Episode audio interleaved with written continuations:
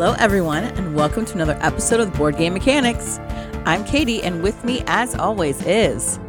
Hey, everybody, what's going on? It is Jason. Well, if you're keeping in time with us, sorry that this is a little bit later than usual. So you can hear in my voice, I'm having some allergy problems or a cold, of course, just in time for a fall break from teaching. So that's always fun. So I apologize. It is totally my fault. If you're listening to us later, you don't care. I mean, I wasn't I wasn't blaming it on you when I made the post. I was just saying. No, I am I'm ready to accept the blame. I took some like cold medicines last night before bed and I had some wild dreams. Like I was mentioning on the chat earlier. I had a dream like uh, Mike from Board Game Rundown was there and I think Bob definitely, maybe Tim. Brandon was there, but on the way home he got sick and I had to drag him to an ER, but we were playing like super ugly Euros, Klemens Franz, tracks everywhere, like Lorenzo, Marco Polo, those kind of things. So it was a crazy medicine induced dream. Yeah, that is weird. I mean, I, I, I, like those games, so I'm not going to complain, but yeah, it's weird. Yeah, it was kind of weird. And like the whole thing was like Brandon was sick the whole weekend, but he didn't want to say anything, so he just kept going. And then on the way home, like he just couldn't make it. We had to get him to the hospital. It was terrible.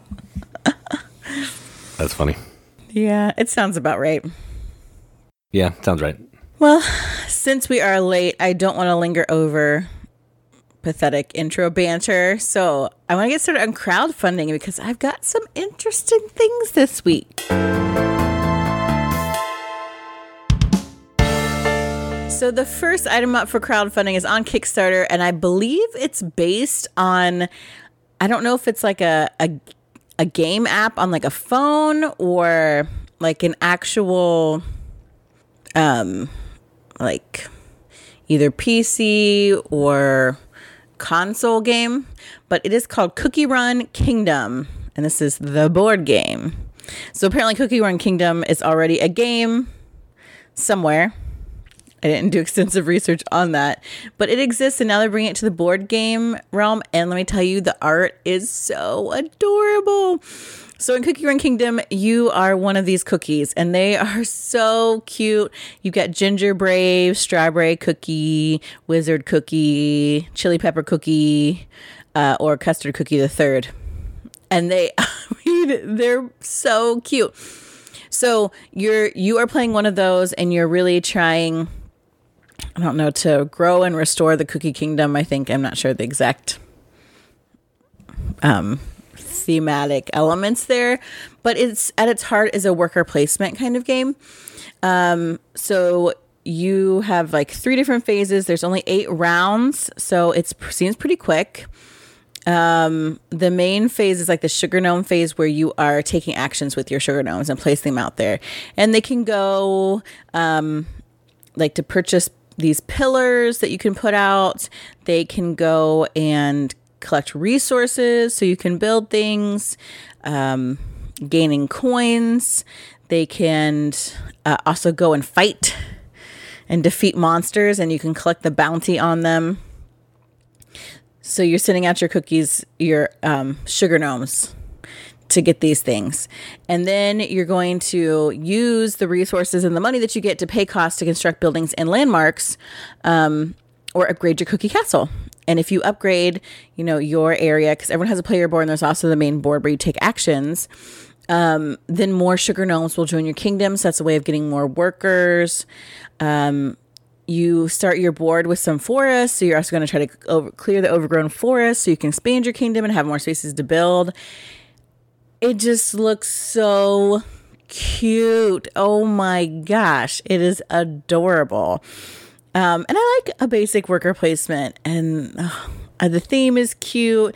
The little sugar gnomes, I mean, they're freaking adorable. They're just, it's just an adorable looking game. So if you're interested in that, check out Cookie Run Kingdom, the board game. There are six days left in that Kickstarter, and it is $39.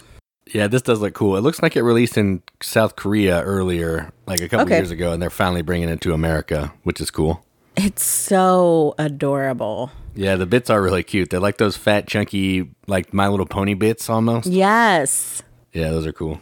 Oh yeah, it says download 200 million downloads casual RPG game, and now yeah, it's, it's, like a board a- game. an app. I was googling it when you were talking. Yeah, it looks great, and like it looks like there's possibilities for expansions based on the fact that they've got this other game kind of background to it. So yeah, Cookie Run Kingdom. Yeah, it looks cool. I I'm gonna look into that a little more because it's cute. Yeah, it says 14 plus, so like it's not necessarily a kids game, but man, it's super adorable. I feel like at least we could play it Next with our, our kids. kids. Yeah, in, in Next to them. conjunction with it. Here, you place out the sugar domes and what buildings should we add to our forest, those kind of things. Yeah. The next one is very thematic for the time of year. It's a little creepy and I love it. And this is called Mary Shelley's Dream. This is by Rhapsody Games. Um, this is their first one, as far as I can tell. Uh, there's the person behind Rhapsody Games, a screenwriter and actor, apparently creates digital content, and now is doing board games. This is actually a print and play game that is a roll and write. And in this game, you are basically Mary Shelley. I think in a lot of ways. And this game is basically if you took Abomination and made it a roll and write, which I find very intriguing. Yeah, that is cool. I like that theme a lot. Right, so you got card. You can have you character sheets, so you can have characters much like you do in Abomination. You've got your game sheet where you mark off things. You need a pencil, and you have to provide dice. So two white and a black. Um, and what you're doing is the black dice is actually the suspicion kind of die. It's to say tell if the police are looking for you. So you've got to work with that, and then you get your white dice and you use them to get body parts for your creature. You can also use them to get money, um, to get more skills, which are going to help you with the rolls. You can use some luck. Then also, later you can go to the hospital to get access to the morgue. So certain die will give you that, and once you fill up like your work in in the hospital, then you can go grab parts from the morgue. You can hire thieves, and they are going to um, help you advance a little bit, but also again a little bit suspicious of the police. You can then go and after as you collect your body parts, you're putting them onto your creature, which requires a certain roll. You even go to the market to get latent Leyden jars and use them to re- for reanimation, and you have to turn in some resources for that, and have your Leyden jars to reanimate your creature, and you're all all the while making sure the police don't catch you. So again, it is so much like Abomination, but with this roll and write, how the dice play, and even we talked about there is some uh, some luck randomness with that original game. So why not take it all the way? So this seems really interesting, and especially for like a, a print and play, and you could really like boost it up. You could play with a ton of people. It looks really quick. It says 15 minutes. And the theme is awesome. So if you like that creepy theme, you like some roll and writes, you're looking for something, Mary Shelley's Dream, nine days left on that Kickstarter, five bucks gives you everything. Yeah, it's not bad. I was wondering if it was just a solo game, but You can play it solo, but it also is competitive. You can do oh, competitive as cool. well. I mean, I love Abomination. So any t- any theme like that, because there's not a lot of games that have that cool dark, like it's a super dark theme. Oh, And yeah. I I think you know it doesn't need to be like super gory and whatever, but you can have some games that have a dark theme and just kind of take you to that place, which is pretty cool. And that's what this one sounds like. Yeah, sounds Well, cool. and with the nine days left, um, as soon as they say as soon as the campaign's over, you'll get the files in an email. So Nice. it's like just in time, and you can laminate them if you want. They said they only use um, full sheets, so it's not like you have to cut stuff out or whatever. Um, yeah, I, I, it looks cool. yeah, it does look cool. You're right. Okay. So moving on from something creepy to something really lovely. And this game is called Redwood. This is by Sit Down with an exclamation point. Sit down. Yep. It's a Belgian publisher. Um, they did Magic Maze. I don't know anything, obviously, I, about them. I know what that is, but it's like a real time moving through this maze, trying to piece it together type of deal. Yeah, because it was nominated for the Spiel des Jahres, so that's pretty big. Uh, Yeah, but it's, it's like being nominated for a Grammy or an Oscar. Right. So this one is about being a photographer. So and, and, and it is beautiful because of that theme. So you have like this panorama of and they I think they say it's set in like the western US. So a lot of the national parks out there like Yosemite, um uh, Yellowstone. I'm like, why can't I remember the big park? Yellowstone. And what happens at the beginning of your turn, you choose your templates, which is really interesting. So there's a template for movement and a template for taking your picture. And it's really you the way you choose those is strategic because uh that the, the first template for movement, you can only move where that template goes and it like hooks onto like a little miniature of your character. So you can show exactly where you go. You can swing it around to try and get a good spot because again, then you're going to take a picture and then you're going to use and it's like a little clear kind of plastic piece that is the view that you're going to see from your picture and there so there's subjects on the board like little animals um, different like plants and things and you're facing a particular direction so you are trying to line up with some cards that you might want to add to a panorama on your board you want to get certain subjects in there because they're going to give you points because you really i think it's only maybe five rounds. So you're taking five pictures. That's it to try and get the most points. So again, fairly quick, but really beautiful and really interestingly strategic because um, some of these photograph templates they have these little like circles on them, and if you can get like a subject, a flower, or an animal directly on there, that gives you a bonus, which I, I think is really cool there's also a way to play this as teams, and then you have to make sure that your movement doesn't cross templates. There's a solo mode, um, which is basically like high score trying to break some records. Uh, there's all different kinds of animals. The animals move once you take a picture with them. They have a, even a little expansion that lets you have like a base camp, lets you move in different ways um, a couple different special templates. It is a really neat concept, and the artwork is very beautiful. It's not like cutesy like we talked about in Cookie Run, but it's just very elegant. This wildlife look to it. I I am really intrigued by this. Um, it, it, just really catches your eye on the table and just this idea of having these little kind of plastic templates that restrict your movement or give you big movement but don't allow you to turn very much. Um, how to line up character like subjects in your photo with this particular thing you're taking a picture of because each round there's different items. If you get them in your picture you get bonus points for it. I like that little puzzly aspect so if that's interesting to you check out redwood there are 12 days left on that kickstarter and it's $44 for the retail version of the game Sounds cool. I mean, it's no it's no cookie run, but Oh, sounds pretty good. and that is all i have for crowdfunding this week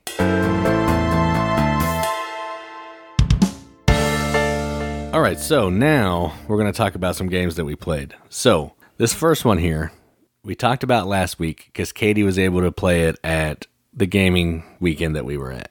But she liked it so much, she talked to me about it. I saw a little bit of it, and I found a copy, bought it, and now I've had the chance to play it, and Katie's played it again, and we wanted to talk about it again. And that game is Wonderland's War. So, if you listen to the podcast from last week, you know Katie's thoughts, but she can talk again later. But mm-hmm.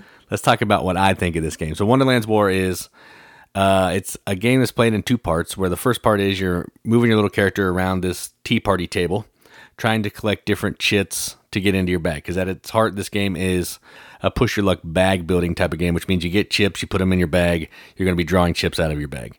And then the second half of each round is you're going to be battling in these five different battles, or four if you're playing a two player game, and trying to either be the last one left standing or get so far out ahead that you automatically win, or everybody stops and you're in the lead. If you're in the lead, you get some points. You get to build a castle. If you're in second, you get half the points. And you're also trying to complete these quest cards based on what you pull out of your bag, how much strength you have in certain battles, and all that kind of thing. And you're trying, going to be doing that over three times. Whoever has the most points is the winner. Now, this game is fantastic. Um, I I haven't been this excited about a game that I've played recently in a long time. It's everything that I like in a game. It's putting chips in a bag, and then you're playing five little mini games that are basically like little versions of Quacks of Quedlinburg. You're doing that three times. So 15 little mini games of Quacks where you're just pulling chips out of the bag, trying to move up on this track, trying to not bust because there's always a risk of busting, and that's terrible. Um, it's just so good. I love pulling stuff out of a bag. I love push your luck. And there should be no surprise that this game, in my opinion, does it almost better than any other game. And I love it. So, Wonderland's War is a fantastic game. I want to play it every day, all the time. And that's saying something coming from me. And the theme is awesome. The art is great. We don't even have the fancy deluxe version, but it still looks amazing. And yeah, I can't say enough stuff. So, how do you feel about Wonderland's War after I think one or two more plays? Two more plays. I'm almost sorry that I introduced this game to you because you are a bit obsessive about it. However, it it is so good and I thought it was interesting to play it too because I had played it at four players. I think it, it plays up to five, Five, I yeah. believe. Um, and I really enjoyed it at four because there are a lot of things happening where if I'm not involved in a battle, um, I can, you know, vote on the outcome. And if I wager and then win, I can get more chips in my bag, which is something I really love. Um, at two players, it is different because I found you don't have that wager. So I was thinking I just need to get in every battle because otherwise I'm just giving points away potentially to my opponent. So it really does change the strategy. It's fun. I think I prefer what's happening in a larger player count. Um, but even that really kind of tested, you know, how I decide that I want to play. I I've tried a couple different characters now. Um, so for the two player, I was the uh, the Queen of Hearts, and I think that really worked well in two player because I could move lots of people around different places. So I was. Queen of Hearts is annoying to play against. um, I don't know, but I felt like it wasn't as annoying in a four player game. I yeah, fi- that's true. I That's find true. that Alice is a little more annoying in a four player. Alice is super obnoxious. Yeah, I agree. but just exploring the different powers and stuff i think is really fun. There is tons of replayability. We've only up till now used the very basic um, function powers of the allies. So like in quacks where you can choose the different kinds of powers the chips have that's the same here. There's four different sets and we've only done a and it's still been like ridiculously fun. And there's some there is something nice about knowing how the chips work and again that develops your strategy. Um, for me like i just play best when i have a lot of quests and i need to do that. I tried the mad i tried um, the cheshire cat. Some of his like smile powers are awesome but i got distracted in that and didn't do some other stuff well. Uh, yeah there's just a lot here. And again i what i think is nice is that for people that like dudes on a map fighting, you have sort of some of that. Like there's a prep phase and there's a fight phase. But if you don't really like that, there's still a lot here for people that aren't into fighting because the fighting doesn't feel mean. It's more like I'm pushing my luck, and there are lots of other ways to benefit benefit from a battle other than winning. yeah, I hate the dudes on a map thing, but I think the battles are done very well. It's perfect. Yeah, especially because it's it's really about like sometimes I want to get involved in a battle and because I just need to get on a forge space or I need to get a certain number of chips out or whatever. So I honestly don't care about the outcome. And maybe I've already placed, you know, a castle or something there. I'm just like, uh, I'm trying to hit these other goals, which are points. And yes, I might get points from the outcome of the battle, but I might get more points really in the long run from completing um, my part, my feat. So it's unless I completely bust, which is my own fault, unless I bust, I'm still getting something. And I, I, really like that about the game because a lot of times when it's just a bunch of dudes fighting, you know, people are just characters beating it out. If I lose, it's over. And you don't get that from Wonderland's War. And which I think, you know, Jason has mentioned in the video, I think that was a flaw in the marketing for this game because it very much like it's a war and you're battling and I'm like, "Oh, area control. I freaking hate area control." And battling I don't love cuz I get really aggressive. I like to play a major aggro game and just like beat down on people and then people get mad at me and then I feel bad about myself. I didn't want that. That is not what this game is. Um there's just so and again one of my favorite things is multiple paths to victory and the more i play it the more i see that there are and the more i find like what works for me the way the different characters work gosh i yeah there's just so, so many good things here i really enjoy it Yeah, I mean, I agree. I love it. did you like it better at two or multiple counts Uh, I like it at all. I I kind of play it the same way at all the player counts because I want to be involved in all the wars. So that's not good I, That's I why know I just like to I just like to be in there. so, but I think at four or at, at more than two, the battles are a little more interesting because more people are duking it out, Mm-hmm. and you know you got to try to beat some of the scores a little bit better, and maybe you know sit some out so you can have some chips in your bag for the battle that you Mm-hmm. really need to win. Yeah, no, but I'll play it at two any day, but I don't know if I play it at five, probably be too long. But four is great, three is great. Yeah, I just like this game a lot. It's good. But the thing at five is that's the other thing I like is that you're always involved. Yeah, that's true. Except during like the tea party, you're not as involved, but at least in the battles you are. But in the tea party, you're also like, oh, are you going to take what I want? Like, what's refilled? What's out there? I'm always thinking in other people's turns. So I am always involved, I guess. Yeah, I mean, I'm doing my own thing, usually staring at my board, trying to figure stuff out. But then I look up and like, ah, where all the stuff that I want to go? What's this crap? yeah, great game, great game. You're welcome. Uh, s- s- yeah, yeah. Thanks for making me buy a game and getting obsessed with it. All right, so the next game we played is actually one that the publisher sent us because I wanted it. I love the theme. I love the gimmick because you know I'm all about gimmicks. And we played this with our friends Brandon and Josie, and this game is called The Spill. And this is a cooperative game about rescuing marine life from an oil well that's spilling oil into the ocean. And the way this game works is kind of pandemic esque. Everybody has four actions that they can spend.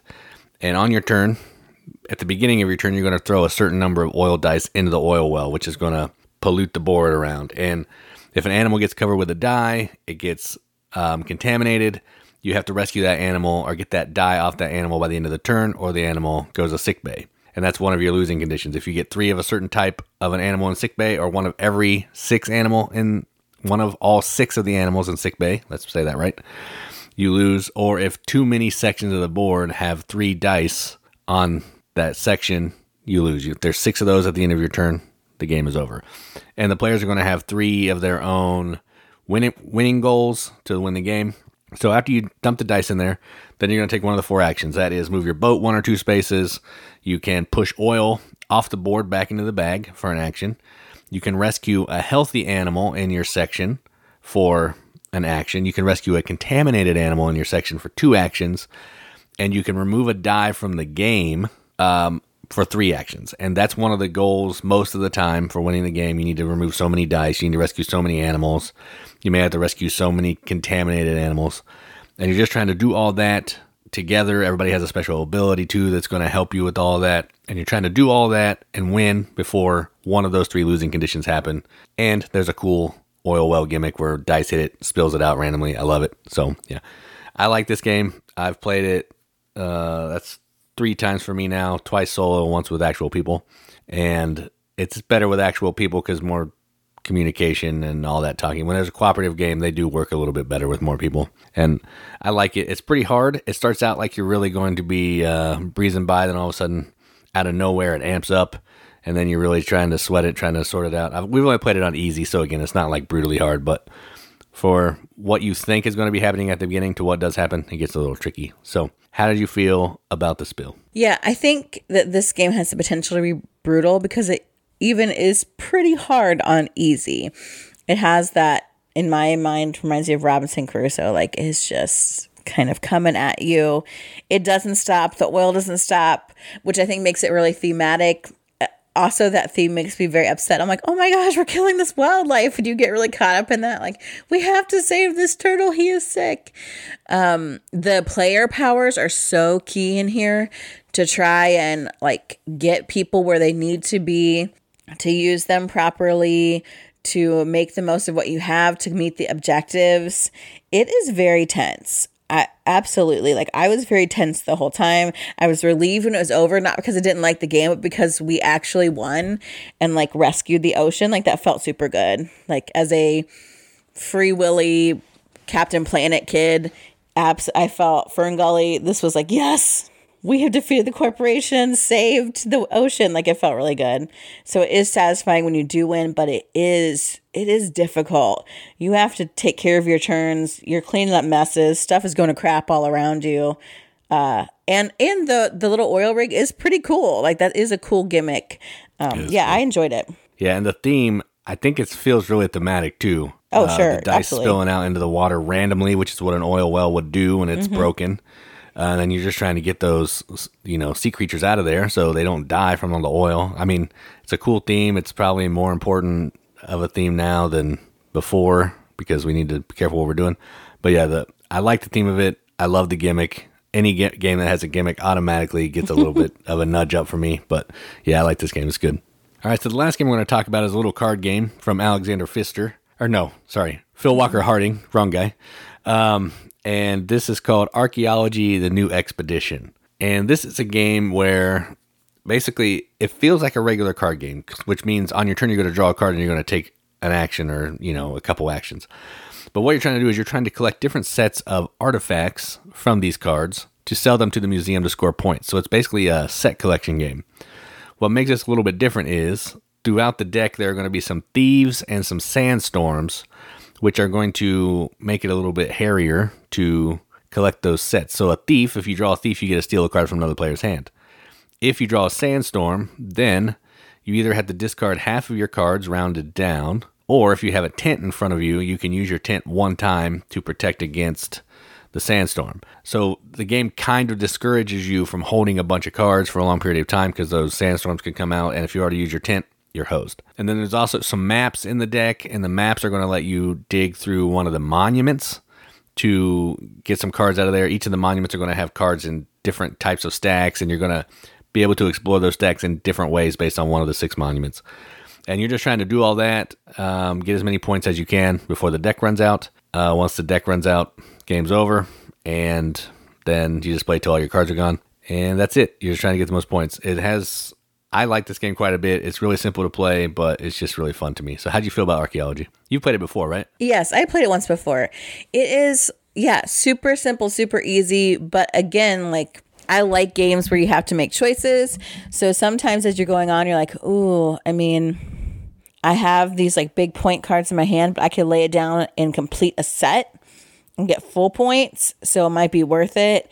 Um, I held on to the freaking Pharaoh's mask. I had three at one point, and I was like, I should lay these down. I'm like, no, I could get that fourth. Nobody else seems to be having the fourth. It totally could come out. We're done with sandstorms. I'm cool. I'm cool. I was not cool. Jason stole one. And instead of actually playing it, he puts it down in the market.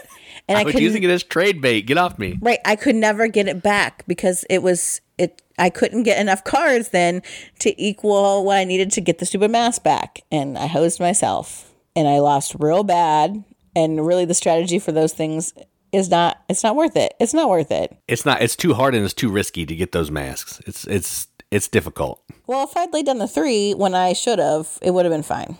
Well, that's true. Yeah, you kind of pushed your luck a little too much there. I did. I did. But that again, that's a sign of a good game. That's something that's fun. It's over really quick, so you play it once, you're like, oh, okay, let's do it again. Like it's really easy. Um, a good game to get non gamers into because you really don't like the actual gameplay itself. Not difficult. Draw a card. I mean, but it, it, yeah, it's fun. It's a nice filler. It's a nice. Um, just little light game that is it's good. I liked it. Yeah, and the production is really nice too. Uh, the cards are really nice quality. The monuments are really thick cardboard. Not that they're even necessary, honestly, but it looks nice. So yeah, um, those are the three games that we played. Let's move on. All right. Well, I kind of I don't know if I gave it away, but I started on the concept of the season. We are approaching Halloween. We took our kids to pick out their costumes the other day. They're pumped for trick or treating. And we're also pumped to play spooky games. So this week we're taking a break from the shelves. Um, we're gearing up for our top 100. But we don't want to forget Halloween, which is one of my favorite holidays. So we've got a collection. Each of us picked three spooky games that we really like to play, that we think are fun, and will get you into the Halloween spirit. So, Jace, get us started. All right, and I'm just going to put this up at the top here. Um, I could have just done the same list that I did last year, but I wanted to spread some lo- more love around because you don't want to do the same list over and over and over. But I do have one still from last year, so a little bit of a spoiler if you remember back a year ago.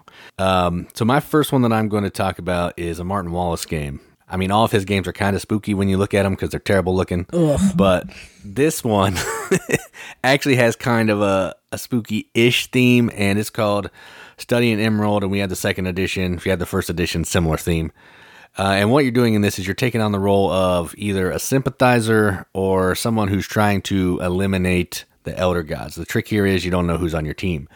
So the theme is it's set. It takes place in like a Sherlock Holmes universe, but the elder gods are also in there. So there's a bunch of Cthulhu and like zombies and all that. I don't know why there's zombies in there, but there's zombies and uh, a whole bunch of other random like creepy little things.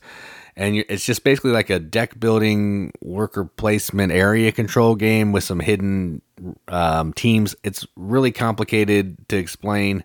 It's hard to kind of really understand and play too. But the theme is right on the money, I think, for this list with a little bit of spooky Cthulhu and zombie stuff. And the board looks kind of gothic as well and all that. So that's why I wanted to put it on my list. So Study in Emerald, the first one that I'm talking about. Yeah, it is super confusing. I I don't like this game.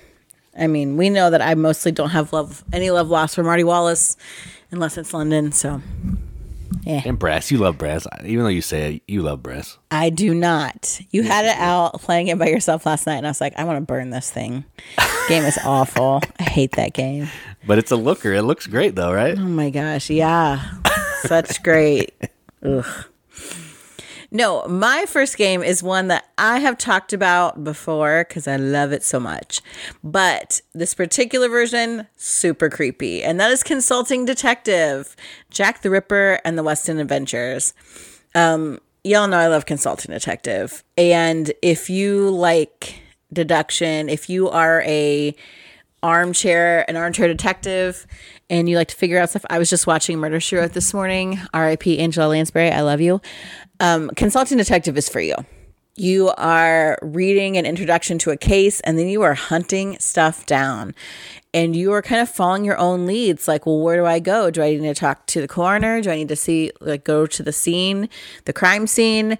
Um, am I chasing down where these different parts were manufactured? Am I, you know, looking for telegrams? Am I talking to the cabbies? You, it's directed, it's self directed, which is awesome. And you really are relying your brain power. But the cre and and a general murder, uh, also creepy. But in um, the Jack the Ripper and the West End Adventures, there is a series of I don't know if it's I'm trying to remember how many four four or five of the cases are all part of um, and they're based on actu- the actual um, murders that we know about from Jack the Ripper. So you are going to the crime scene. They are describing what happened to these women. Um, it's super creepy. I mean, the people that you run into and what they say, and some of the descriptions of what happened, and um, the autopsy kind of sketches. It is not for the faint of heart. But it's so cool because you are going to each of these different murders. You're obviously not looking for the murderer because we don't know. We still don't know who Jack the Ripper is.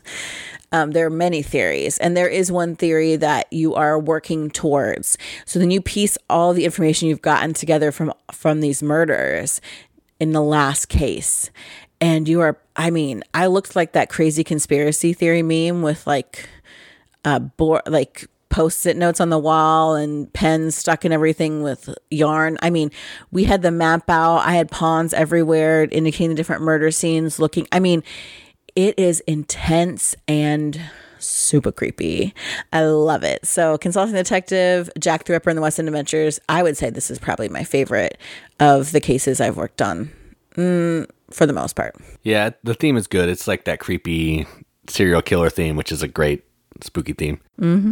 Could be H. H. Holmes in the West End Adventures.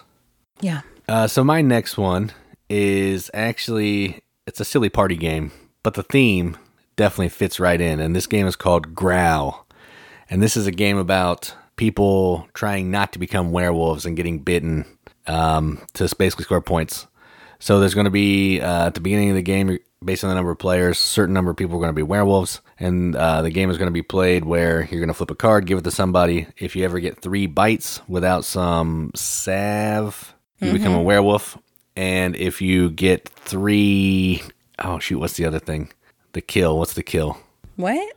Oh, wounds. What, wounds. Yeah, if you get three wounds in the game without uh, charms, or maybe vice versa. I think the bite is with the charms and the wound is with the salve. Yes, because Either bites way. are like magical, so you need yes, like an amulet. Yes. Okay. So if you get too many bites without charms, you become a werewolf. If you get too many wounds without salve, you die.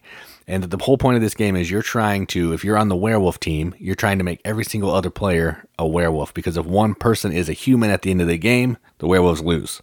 And if you're a human, you're trying to figure out who the werewolves are so you can uh, ally with your humans to try to take them out or you know keep them away and keep everybody who's a human a human um, and that's it. You're trying to play at a certain number of gold. There's gold cards that you can collect too and you get some gold for winning. Uh, it's a simple little game. It's a party game but i like the werewolf theme so that's why i made the list and that is growl. Yeah i really like this game is fun. And you could play it like you could even play up the spookiness and like everyone's quiet or you have some spooky music in the background. It usually devolves into chaos with accusations flying and everything. Yeah. But it's it's usually just madness. Yeah, that's true. Um, my next game has a spooky theme. I don't think it's scary at all, but it is a fun game. And that game, and I've you've heard me talk about this before, is who was it? and this is I mean, that sounds pretty th- pretty spooky, right? right. Uh, this is an old game. Gosh, what from the seventies? No, it's not that old. It's, it's oh, okay. like the early nineties because it's uh, oh. Knit Oh, it's not that old. I thought it was super it feel, old. It, it feels old, but it's not. it feels real old. I got to tell you. But I guess since there's electronics and they're working, it's not as old as I thought it was. But it looks really old. Again, the artwork isn't great, but there is a ghost in um that kind of chases you around this castle where you're trying to figure out who stole the ring and you're trying to figure out the ring and you do this by going around um, to the different rooms in the castle you are talking to the animals inside there you are searching the rooms finding things to offer to the animals for them to eat so that they'll tell you what they know um, so that you can narrow down who took the ring where is it so that you can win before the evil wizard who props up and taunts you and the ghost comes and scares you around. Like just a fun little, I don't know, just a nice little game. But it has like the the big haunted castle and the box that you use um, where you input the information makes you know creepy noises and the the ghost, oh, I am the ghost. And he talks like that. Yeah. And he has chains too. Like he has chains that rattle. He, yeah, he clanks his chains. Like it, it is attempting to be scary, but in like a really fun, hokey way that you can play with your kids. So my second choice for the season is Who Was It? Yeah, it's a fantastic game. If you haven't ever heard of it, we have a video. You can check it out. It's it's fantastic. Not really like scary, but it does have a ghost, and the ghost is cute. Mm-hmm. Um, so my last one is actually the one that was on my list last year, and it fits this theme, in my opinion, better than most uh, because it's really dark and gruesome. Katie mentioned it a little bit earlier with the Mary Shelley thing, and this one is Abomination: The Heir of Frankenstein. I mean, this is a game about harvesting dead bodies to get their organs and their bones and their tissue to create a Frankenstein like monster. Um, that's pretty terrible. You can go to like alleys and you can kill people. You're running from the cops. You can go to the town square where they just beheaded people, take their bodies and harvest their organs. Like it's a terrible theme, but at its heart, it's basically just a worker placement game. You're going to spot and collecting some stuff, trying to get a certain number of things to build different parts of your body. And then you have to shock the body to life, which is a little bit of push your luck dice rolling. And you're just trying to get more points than everybody else. Uh, it's a really great game. The theme really knocks it out of the park, I think. And it just, not one that we play a ton but I I do love it. It's very good, very good theme, and probably the only Plaid Hat game that I'll ever play. So that is Abomination, the Heir of Frankenstein. I don't think it's a terrible theme. It's just a creepy theme. It absolutely is creepy. No, I don't think it's terrible either. I mean, it's it's You kept saying the gruesome. words terrible. It's a terrible Well, I mean, ter- terrible as in like dark and gruesome, not terrible as in terrible. I guess hey, good job. English is hard. Okay. It's not a morality based game, which I think that's also interesting about it is you're also like struggling with your humanity. Like, well, if I kill too many people in the alley, my humanity is down really low, but I've got all these body parts that are really fresh. Um, it it is fun. It like lends to that kind of crazy discussion. Like, well, oh. We haven't had enough executions lately, so we don't have any fresh body parts hanging out in the town square. Like, it just Yeah, you, you can go rob the cemetery. Like crazy. that's I almost said bones. terrible again, but I but I uh See, yeah yeah. there are other words that I could use. There are other words. Good job. Yeah, it, it is such a fun game. Another reason why I find that like super interesting, that roll and write, because I, I really like like that a lot. Um, my last game is a new one because again, yeah, there are. I've tried to choose all different ones that we talked about last year, um, because for some reason we play a lot of creepy game, creepy themed games. I guess. Um, but this one I we don't own, and I I played a copy of someone from the board game rundowns game, and it is Return to Dark Tower. Now, I wasn't thinking like of the super creepy idea at the time, but it's a big dark tower that skulls tumble out of. Like Oh, that's a haunted tower for sure. that is creepy. Also, like I was given a job by Patrick. He said, "You have the character that can dive in the dungeons. It's what we need. That is your job." And I was like, "Yes, sir. That is my job." And that's what I did the whole time. That push your luck crawling through the dungeon like am I going to die? How many soldiers am I sacrificing? That is intense. Wait a minute. This game has push your luck in it. Yes. Oh, dang it. I knew. I I told you. I said if you play it, you would like it Uh, you had to say the magical words. because you are really like um, I'm trying to find what's here in this dungeon, and you are looking at the layout, and you're like, uh, do I go left? Do I go right? Um, do how many people do I lose? Do I just keep trying to go? And I just like every time, I'm like, I'm going for it. I'm going for it. I will, and sometimes I would clear like every stupid square in the dungeon to get what I needed, but I did it. And that intensity, like the creepiness of what's around the corner, um, periodically, you know, monsters are coming out, attacking you. Um, the skulls are piling up, which is bad. There, it, it is a creepy game. And I think, and especially like when the tower glows and moves, if you have the lights dimmed, that would make for some really cool thematic kind of creepy atmosphere. It would be awesome. Um, so my last choice is Return to Dark Tower. yeah, it sounds like uh, the it fits the theme. And now that I know it has push your luck, I gotta hopefully track something down so I can play it. You better have somebody else bring it because Yeah, I mean, I'm not gonna buy it. I mean, come on. I will draw a line somewhere. I think I know someone who has it. you do? Uh huh. Like close? Mm-hmm. Oh, interesting. All right, we can talk about that later. Maybe not close, but that will be in our area. Oh, I got it. Oh, yeah, yeah, yeah, yeah. I think I know who you're talking about. Uh, all right, so let's talk about a few honorable mentions. Some of these were on the list last year, but some of them are new to the list. So we'll just kind of hit some of these real quickly. Uh, Guillotine is a game that I played a long time ago that our friend Chris actually just brought over not that long ago. It's about beheading people. I mean, that's a pretty gruesome theme, pretty spooky theme. Um, little card game, really fun. Just trying to behead people and get some points.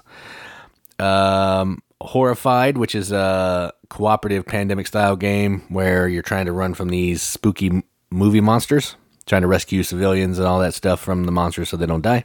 Tea Scones and Arsenic, which is a little party game about trying to not eat more poisoned cookies than everybody else. There's a little like you're going to take a cookie out of the cookie box, and then hopefully it's not poison. If you eat too much poison, you die. Just trying to outlive everybody and score the most points. Uh, Demon Worker, talked about that a lot.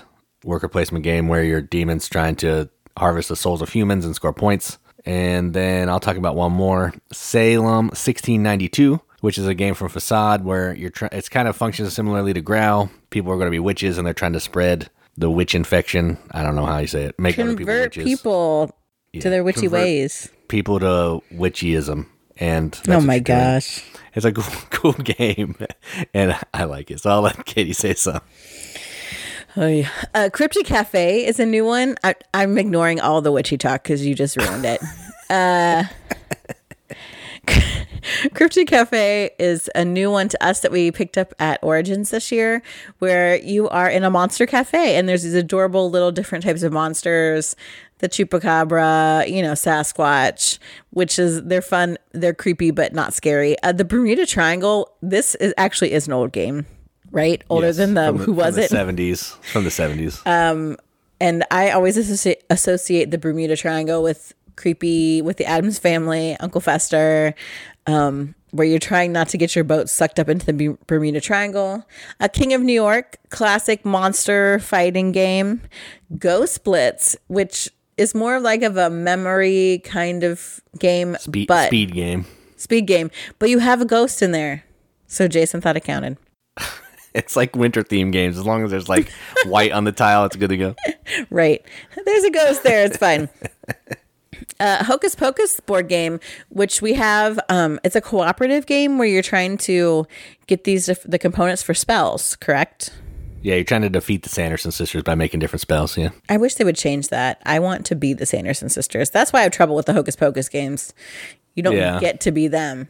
You never get to be them. You're always fighting against them, That's probably too creepy because if like I'm the Sanderson sisters, like sucking souls out of kids. yeah, who can suck the most children's souls? That's a that's a creepy theme. I'm there for it. I got to be honest. Um, House of Danger, which Jason loved. Oh, I this- love this game. the It's choo- the best game on this list. the choose your own adventure game. There's lots of creepy stuff happening. There are giant bananas chasing you at one point. Um, I there mean, that's pretty hilarious. there are ghosts. There are um, intelligent monkeys. There are all kinds of things happening. Um, Mortem, Medieval Detective. We just played the first scenario of that. I want to return to it. There's some creepy stuff happening. The guy we're supposed to meet isn't there anymore. Travelers are disappearing. I don't know if that's all spoiler, but It's fine. it's creepy, right? Um, and finally, one of my absolute favorites, The Bloody Inn, um, where you are trying to kill off people that come to stay at your inn and hide their bodies before the cops show up. Classic. Like like any like any self respecting hotel owner would do. I mean, like you do. And then you add the expansion, which is the Carnies expansion. You want to talk about creepy. Whoa. bearded hey. ladies, dwarves. Uh, yeah, Ah. yeah. It gets a little crazy. It gets weird. It gets weird. And but that's the beauty of it. Like that creepy theme is awesome. Now, there are plenty more out there. I know it. Some of it, the fact is we just don't have them. Um wh- the first thing I thought of was Night Cage. Is that the name I'm looking for? Yeah, Night Cage. Yeah, yeah. Which is a super thematic. It's dark and there's candles and music. Uh, yes, that would probably be at the top of the list if I had ever played it or seen it. But I haven't. And that's where you come in. What creepy games do you love? Because believe me, I am into the creepy theme. There is an Addams Family game out there from the 70s that I want so bad. It's super expensive. Yes, but I love I, yes, I love the creepy theme. I live for that kind of stuff. Like this is my jam.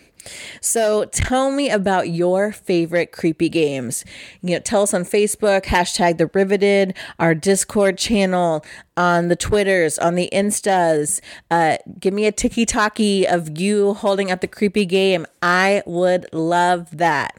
I love creepy games. I love Halloween. I love costumes, all of it. Like right now, I'm into the Halloween gnomes. Uh, they are everywhere, and Jason regrets that a lot. It's fine. I mean, it could be worse. It could be like you know, shrunken heads or Hmm. you know, witchy stuff. I mean, I have kept the voodoo dolls away, but I did bring out my cauldron. That's true. We're one step closer to being the Sanderson sisters. I mean, I can't find the big one though, and I need my spell book. Do a little Winifred. I want to dress like them. I just need partners in crime so we could all be the Sanderson sisters. I'll dress up like a lady anytime, any day. You that. obviously Kathy Najimy's character.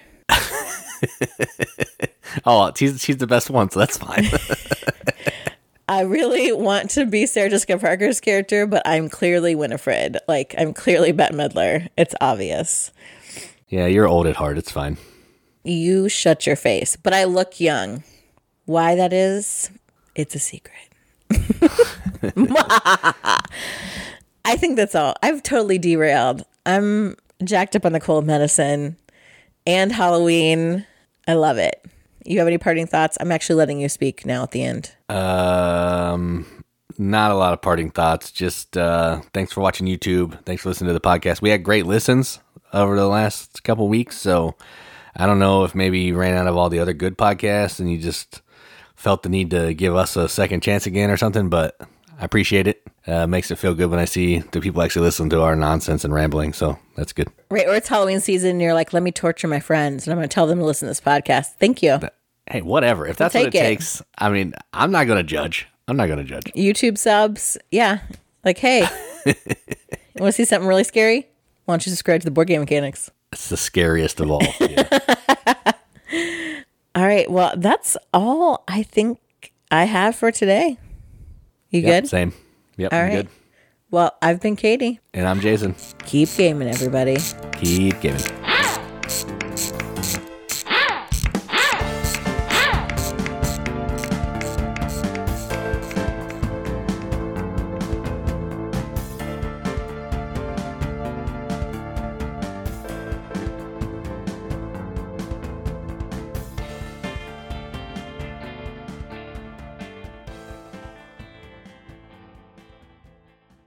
I am very upset that I can't find my giant cauldron.